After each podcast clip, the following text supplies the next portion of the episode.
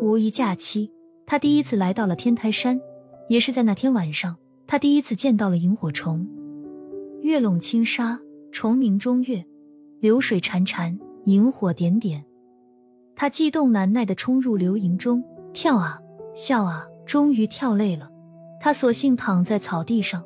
悠然间，一只萤火虫不偏不倚地落在了他的镜片上，他不由自主地屏住了呼吸，生怕惊动了这美丽的仙子。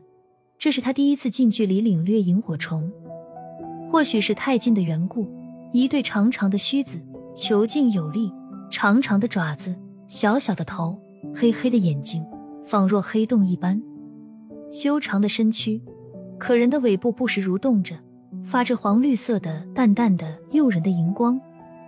此时此刻，万籁俱寂，他第一次真真切切地体会到了静若荧光的含义。那点点荧光让他痴迷，让他沉醉，这荧光仿若把他整个灵魂都给点燃了，他不由自主地闭上了眼睛。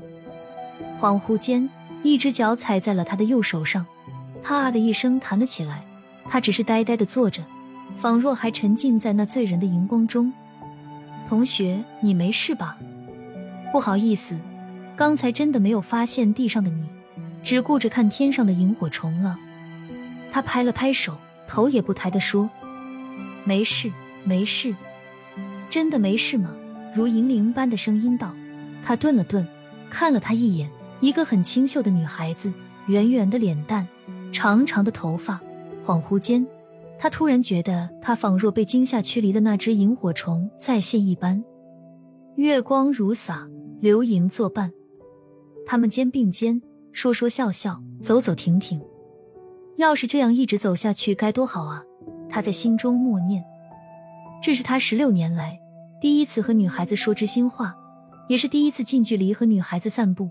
那晚他们无所不言，无所不语，他笑着称呼他为蚂蚱男孩，因为他腿长，他则称呼他为胖莹，其实他只是脸显得胖而已。不知不觉间，天已泛白，分别在即。他郑重地问他的名字，他笑着说：名字有那么重要吗？于是他们互留了微信，微笑握手道别。那一天他心神不宁，终于在傍晚流萤飞起之时，他通过了他。在通过的那一瞬间，他心生窃喜，多么可爱聪颖的姑娘啊。他郑重地在她的微信上标注了萤火女孩，他们成了志同道合的朋友，每天的微聊成了他的必修课。他高他两个年级，他有什么不明白的向他请教，他的脑子活络，在他的帮助和鼓励下，成绩突飞猛进。他问道：我们什么时候能再见面？他回道：等你拿到年级第一的时候。他暗下决心，一定要努力，努力拿到第一。那些时日，为了早日再见到他，他没日没夜地捧书苦读，刻苦钻研。终于，期末考试，他拿到了年级第一名。当他第一时间把喜讯发给他的时候，他却拒绝了他的要求。此时，我在病床上最后回复你：蚂蚱你好，很高兴看到你的成绩，你果然是属蚂蚱的，蹦得够高，考到好成绩，谢谢你给了我快乐。还记得你称呼我胖莹吗？还记得你问我喜欢萤火女孩这个称呼吗？我说不喜欢，你却笑着说：萤火多美呀，精美绝伦。但是你只看到了它的美，要知道萤火虫的寿命只有十天呀，也就是说，十天的光彩飞舞之后，他们就寿终正寝了。